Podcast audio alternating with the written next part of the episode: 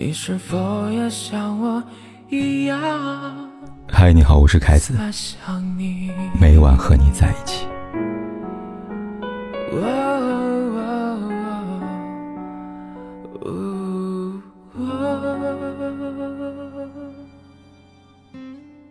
最近这两天的娱乐圈，可以用一句话来完美诠释：风云变幻，往往就在转瞬之间。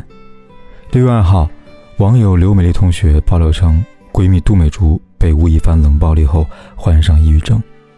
随后，网红向运杰为吴亦凡澄清，他说：“我跟他确实因为好感相互了解过、接触过，但绝不是网友口中那种不堪的关系。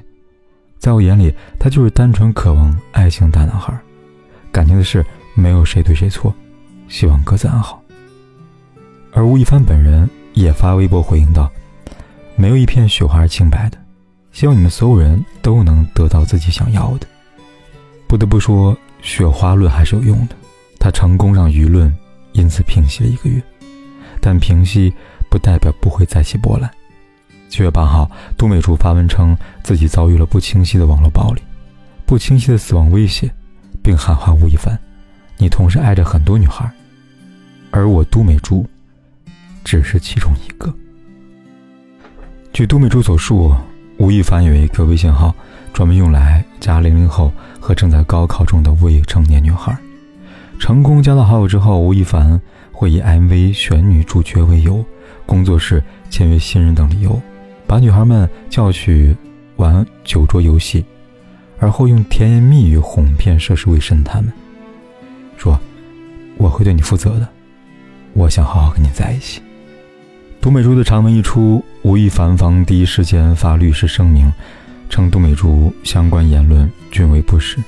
而后，此声明并没有让杜美珠选择退缩，他决定递交所有材料向警方报案。他说：“我们就是要一句简单的道歉，为何这么难呢？”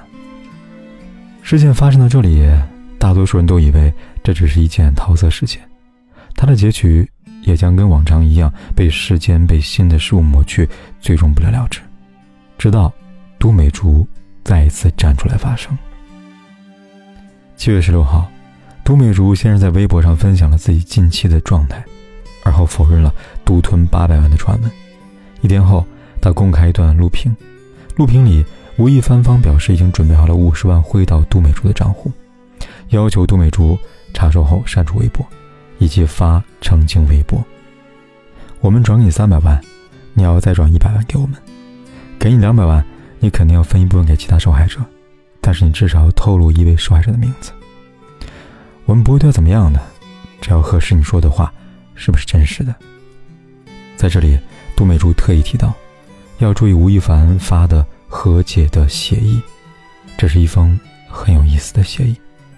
原来这份所谓的和解协议用了很多违法性的文字，比如要挟、胁迫等等。除此之外，之前吴亦凡方因为税务问题要求转三百万退回一百万的非法行为，也在这份协议当中找到了解释。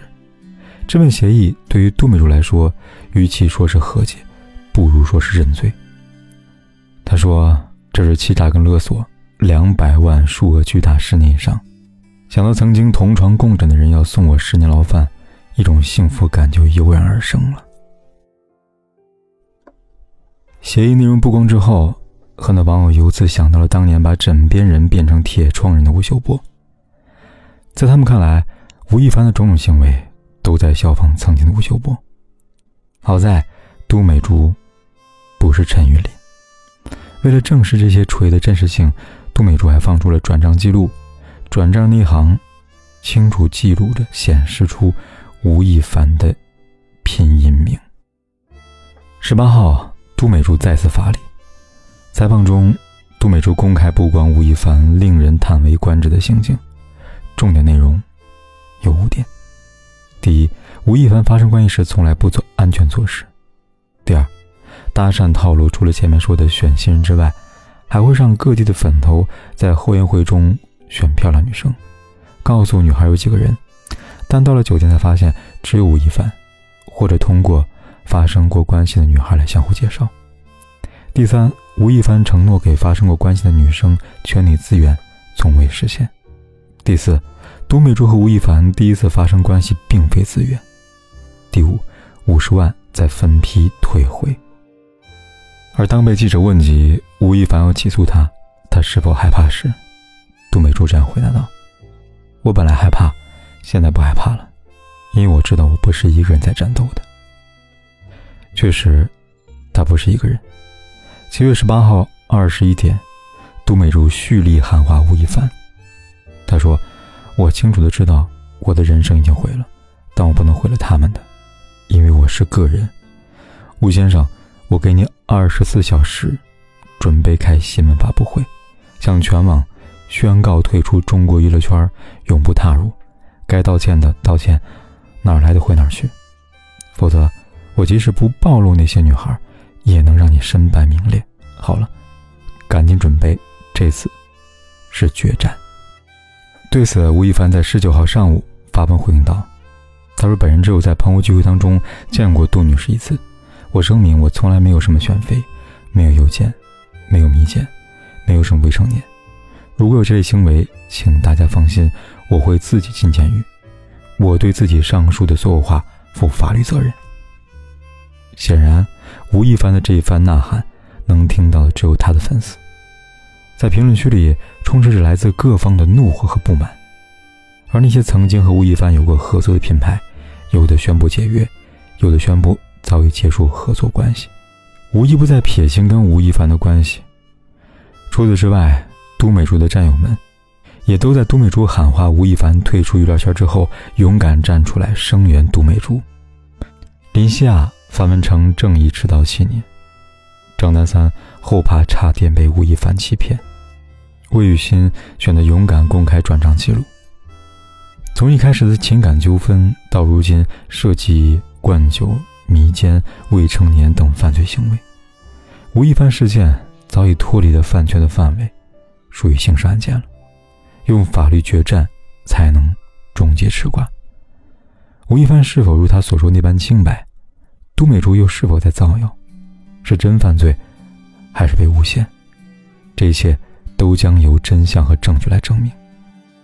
而作为围观者，我们唯一能做的是持续关注，持续给予热度。不是围观明星，也不是在围观八卦，而是在围观正义和法治。在事件尘埃落定前，我有两点想说：第一，我们每个人首先是自己。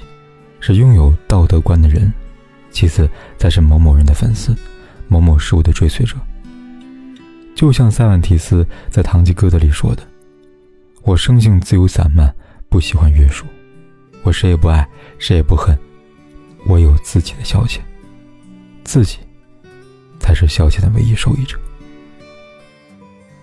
第二，杜美竹多次在长文里提到人生被毁了，未来没有了。十九岁的人生很美好，但二十九岁、三十九岁乃至四十九岁的人生也不差吧？他们好不好，取决于你过得如何，你是否在按照自己喜欢的方式活着，而不在于他人的眼光、他人的评价，更不在于所谓的那一层膜。很多时候，你以为眼前的困难是万丈深渊，但在时间的长河，你和你的灵魂。一起长大后，你会发现，那不是深渊，只是一道很小很小的坎儿。怎么办呢？轻轻一跃，跨过去，就好了。